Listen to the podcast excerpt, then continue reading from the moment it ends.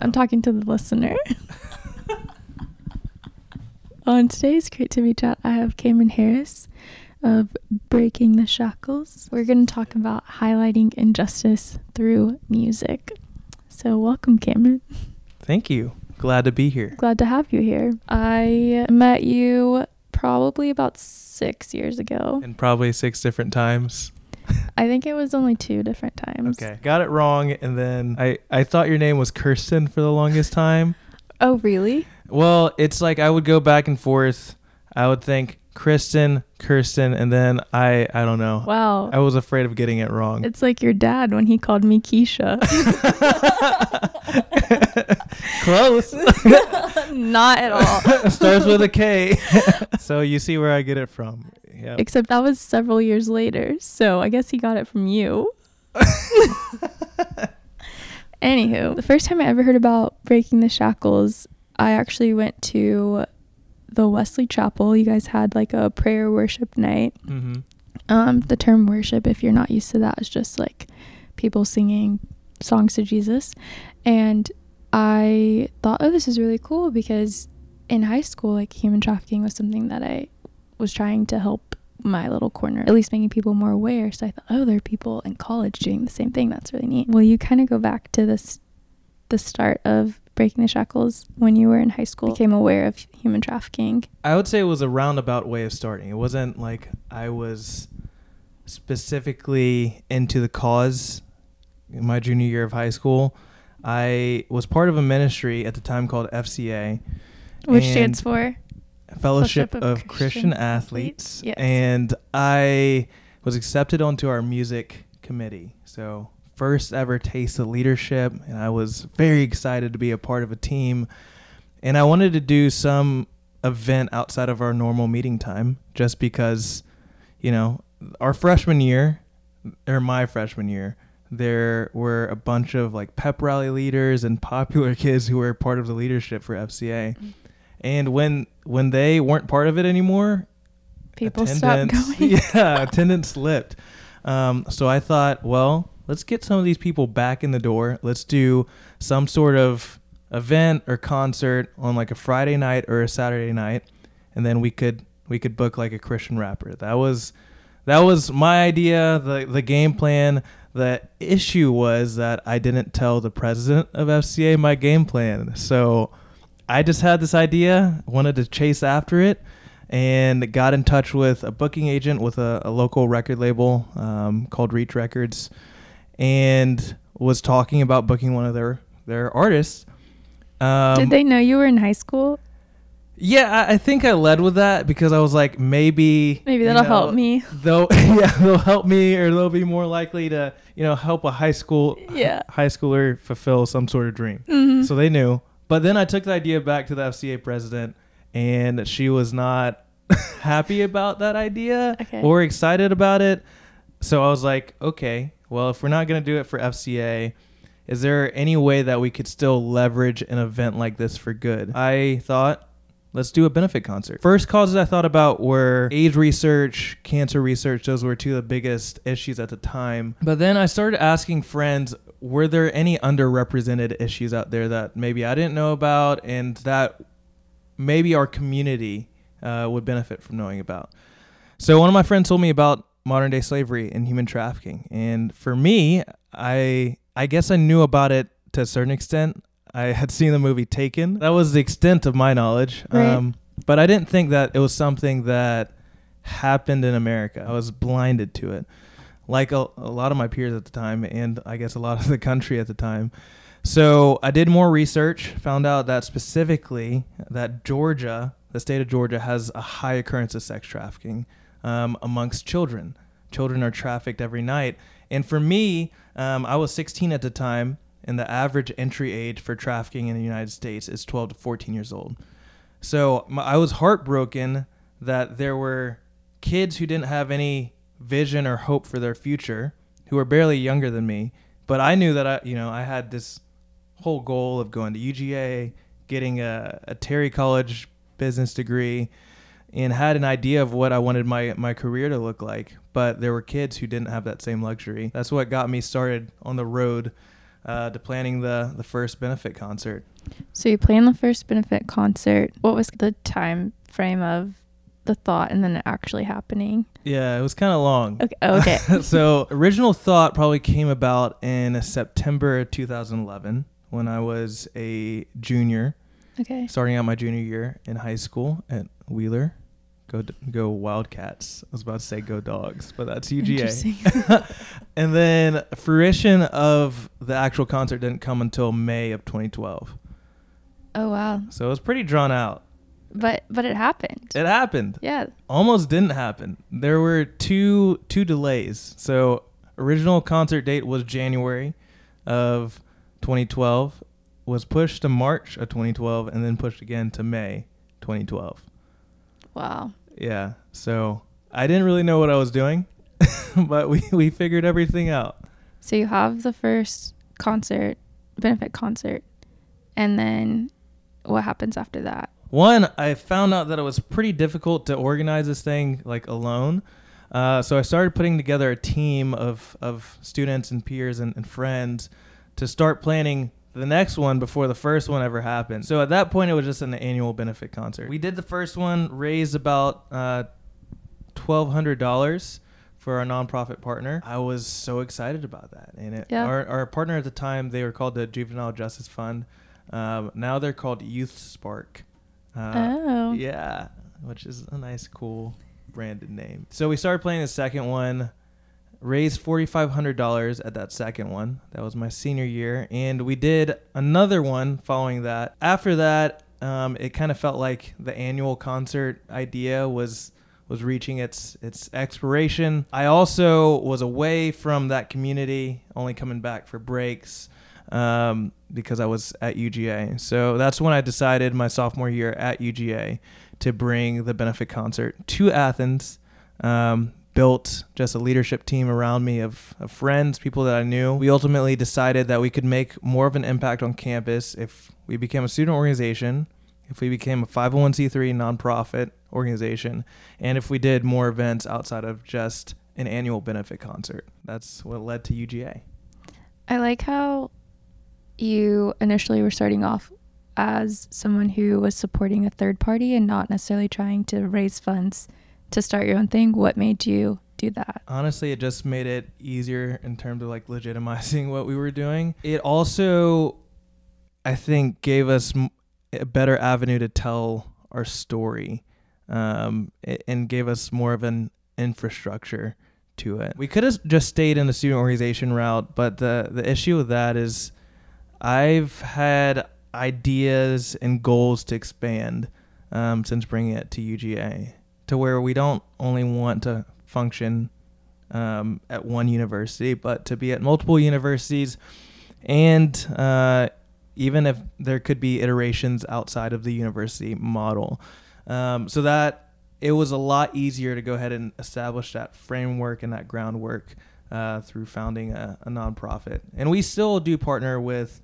organizations that I would say are more on the front line than than what we are, because at the end of the day, we are more so an awareness based organization. And there are organizations out there that are more on the ground who are active in recovery or active in rescue um, or even like litigation in the courts, providing uh, legal counsel and stuff like that. We want to ignite uh, the college age group as well as maybe young professionals, people who are right out of college, to one, really care about this issue, to know about it, and to help us partner with with these nonprofits who are more in the weeds. So, Breaking the Shackles is the name.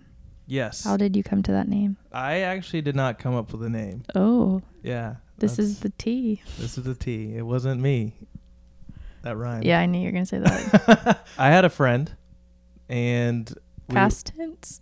Well, I haven't talked to her in a long time. Okay. We were in chem physics, not chemistry, physics class. And initially the band that we booked for the first concert, we were going to call the concert branded as their like one of their lead singles, which was Say What You Believe. It kind of kind of You were 16. It's fine. Yeah, with with the cause. They had to pull out when we when we delayed the concert a second time. They were actually breaking up as a band. Oh shoot. So they couldn't make the new May date uh, work. So we needed a new name because we weren't going to have the same headlining band. Um, and we it would be weird to use their single name Mhm. as our concert name if they're not performing. Right. So we had a little brainstorm after we finished our classwork in physics, and yeah, I probably came up with some pretty terrible names and ideas, and then she came up with one, and it was breaking the shackles, and I was like, I like that. It's uh very active. Um, it's a little long, is the only thing, but It stands out. I think it's yeah. Yeah. I think I like the name. I bought it on a T-shirt, so I do think that it subconsciously stemmed from a song by Mary Mary called Shackles. Yeah, exactly. That. Okay. Right? Because you just add ing to break the shackles, and then you Uh-huh. have breaking the shackles. There you go. Thanks, Mary Mary. Mary Mary, don't sue me if you hear this. I'll send it to her. Them. Them. Oh yeah, the two. Okay, yes, them. I'll send it to both of you. When we first started, um, we were booking mainly Christian acts. So you probably wouldn't know from the first year, but the museum was the, the headlining band back then. And then our second year, we moved into a Christian EDM group called Capital Kings. Okay, Uh, I've heard of this. I think. and then the museum performed again, and then a band called Unhindered, um, which, if you know who Pat Barrett is, that was his project before he was in A House solo Fires act. And before he was a solo act. Okay. So we've had Pat Barrett on our stage too. Um, and then the third year we had Fireflight, who is a Christian rock band, Christian female led rock band, kind of like Paramore ish Interesting. of of Christian music. And then when we came to Athens, we kind of changed our strategy a little bit. We weren't really doing it inside of a church. Um, we were instead doing it in music venues in Athens, uh, like the 40 Watt Georgia Theater. Um, so that first year we booked Andrew Ripp, um, who is actually coincidentally starting his own like Christian music career now, but he wasn't specifically a Christian artist back then. We've had a band called The New Respects, um, Devon Gilfillian, who is starting to, uh, I wouldn't say blow up, but he's gaining traction. Um, he actually just did a cover album of Marvin Gaye songs. That's doing. I gotta pretty check it out now. Yes, go check out. It's fantastic. And then we booked the band Camino, Vacation Manor. We had Briston Maroney booked at one point as well, um, but you know we So weren't able to do that. We had to transition to a digital concert for that one. Oh, But yeah, those are some of the artists that we've we've been able to book. We've we've been pretty lucky in terms of like our budget and who they are. So it's been a fun ride to to book these professional bands because when I first started, I didn't really know any local bands. So it's just been our strategy since the beginning to try to book more more professional bands while also having local support in, in Athens. and I think for them, it's really smart to be a part of student-led things because students are pretty loyal when they find something they like. You know, listening to them as well. Yeah, for sure. you assemble a group of people at UGA to help lead it, to help uh, get more people, to help recruit, and and ultimately you build a community through it. I don't know if you're aware of that. I think a little bit. Mhm. it's uh when you're leading an organization, I think it is hard to have a full pulse on like the ground of it. But yeah, I do I do believe that community has been one of the strongest aspects of the organization. hmm In what way? Uh, I mean, it did start off with just friends who are around me. That was like the original staff members, whatever you Mhm. want to call it. But I will say, like, at our events, especially the ones that like ended up being at like coffee shops, Mm. there was a spark there that I didn't really see around at many places on campus, and it's not like a testament to to me or anything like that. I think that's a testament to the people that were involved, that they actively made people, whether they were friends, whether they were strangers, feel welcome at our events. Um, and that they had somebody that they could, you know, hang out with, count on. Um, so yeah, I do think that there was a different aura to our to our events, and I do also think that the power of music plays into that as well. I think live music brings people from all walks together, um, and it's powerful to experience something like that together. Um, another thing is that like with those coffee shop shows, we would book local Athens acts, but then also sometimes it was just like friends, friends who were musically talented, who maybe they didn't have like a specific like band or a specific entity, but their friends would come to, to come to see them, Mhm. and then you would have their friends inter- intermingle with friends of other artists, and I just thought that was it was a pretty cool community that we were building through through those specific events. Yeah, I really liked coffee crawl. Plural. yes. I thought they were fun. When they happen, it would be a weekly night, Yeah. like three or four in a month, and every week we would go and watch people play. And I always I walked away like, oh, okay, I really like this person's voice, or oh, that wasn't really my style, but it was fun. yeah, and it, we would uh we would pack out some coffee shops. Mhm. It was it, it would it would be really cool to see things like that just because like you know you can you can fill up a venue and that's cool but Mm. to fill up like a a smaller more intimate vibe like a coffee shop is is really cool. And to to fill up one that was about to close. Yeah, that's, That's true. pretty cool. Two story. Rip. Rest in peace. Rest in peace. now the expat. I don't know. I haven't. I haven't gone since. so I don't haven't really either. know. Someone's listening and has never heard about breaking the shackle. What's the vision? Our vision is that we want to create a space um, where there's awareness for the next generation and freedom for every generation. Oh, that's cool. I like how that's worded. It's a, it's a little catchy, a little marketing Mhm. language, but Wait, did you I- study marketing? no, not me. Yes, I did. Our mission is leveraging music as a platform to illuminate slavery, and we also want to create a community of advocates to advance freedom. So again, another kind of marketing language, but like this is what governs kind of our organization. But we also have a philosophy. So we believe that in order for oppressed people to experience freedom and justice, it takes sacrifice on behalf of non-oppressed people.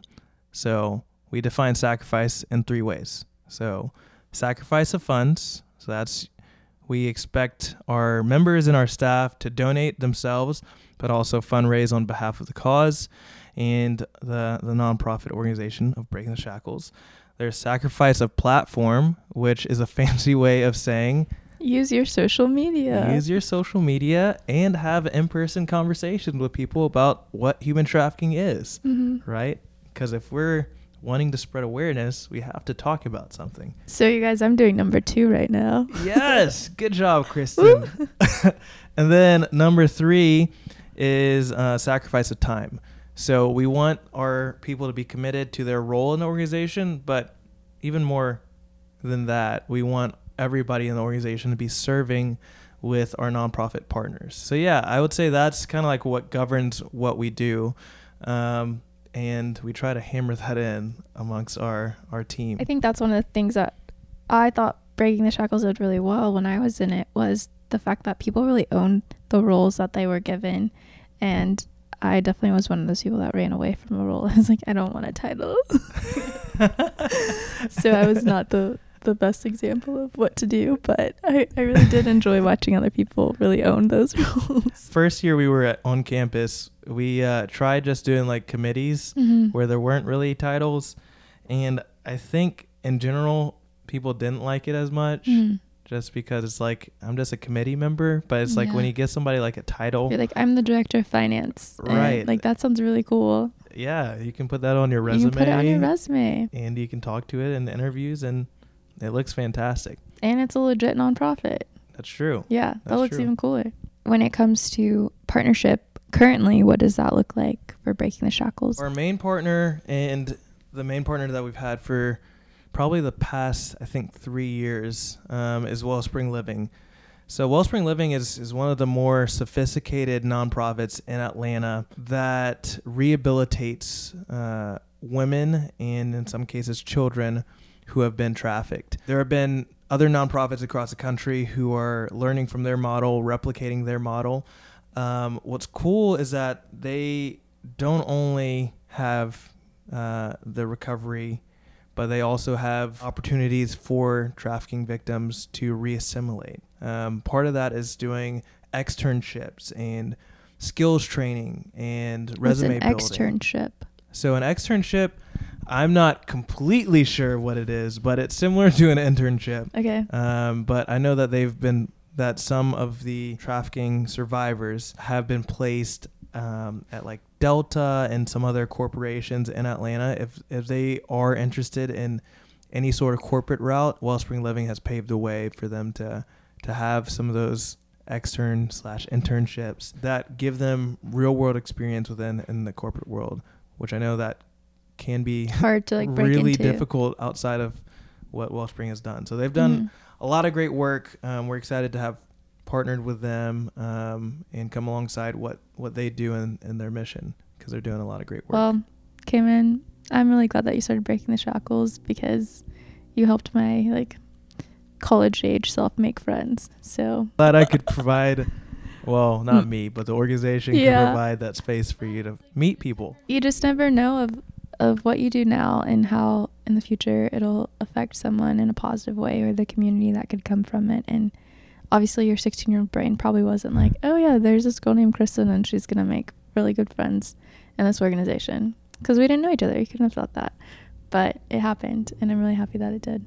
Yeah, Yeah. I am too. so if someone was listening to this and just wanted to i don't know send like a venmo donation to breaking the shackles how would what should that person venmo Yeah, if you donate to us, uh, that'll go to Wellspring Living. And that's at Breaking the Shackles. B R E A K I N G T H E S H A C K L E S Breaking the shackles. on Venmo. Write us a cool note in there. Say, I heard from the podcast, and then it's like donated a dollar because I heard from the podcast. That'd be really cool, actually. Someone please donate a dollar. Yes, please do it in the name of this podcast. Yes. Creativity chat Creativity Chat brought sent me, here. Yeah, Yeah. sent me. That'd be fun. Please, someone do it. And then I end up just doing it for myself. Kristen is going to do it. I'm gonna donate a dollar. Friends, thanks for listening. I will link all of Breaking the Shackles information in the show notes. Check it out. Give them a follow on Instagram. For sure. Follow us. And if you are in college, check us out. We are going to be going back strong in the fall um, with hopefully, you know, some some big events. So if you are a student, check us out. If you aren't a student and you're a young professional, also, Also check, check us us out. yeah, because we're we're looking to uh, start doing events that um, are more for the people who aren't still in college. So if you are in that age group, maybe like 22 to 28, something like that. I thought you were Let like us know. 40. 40. If you're 40, donate. donate to us if you're 40. Please. Thank you for listening. I hope you have a lovely rest of the day. Bye.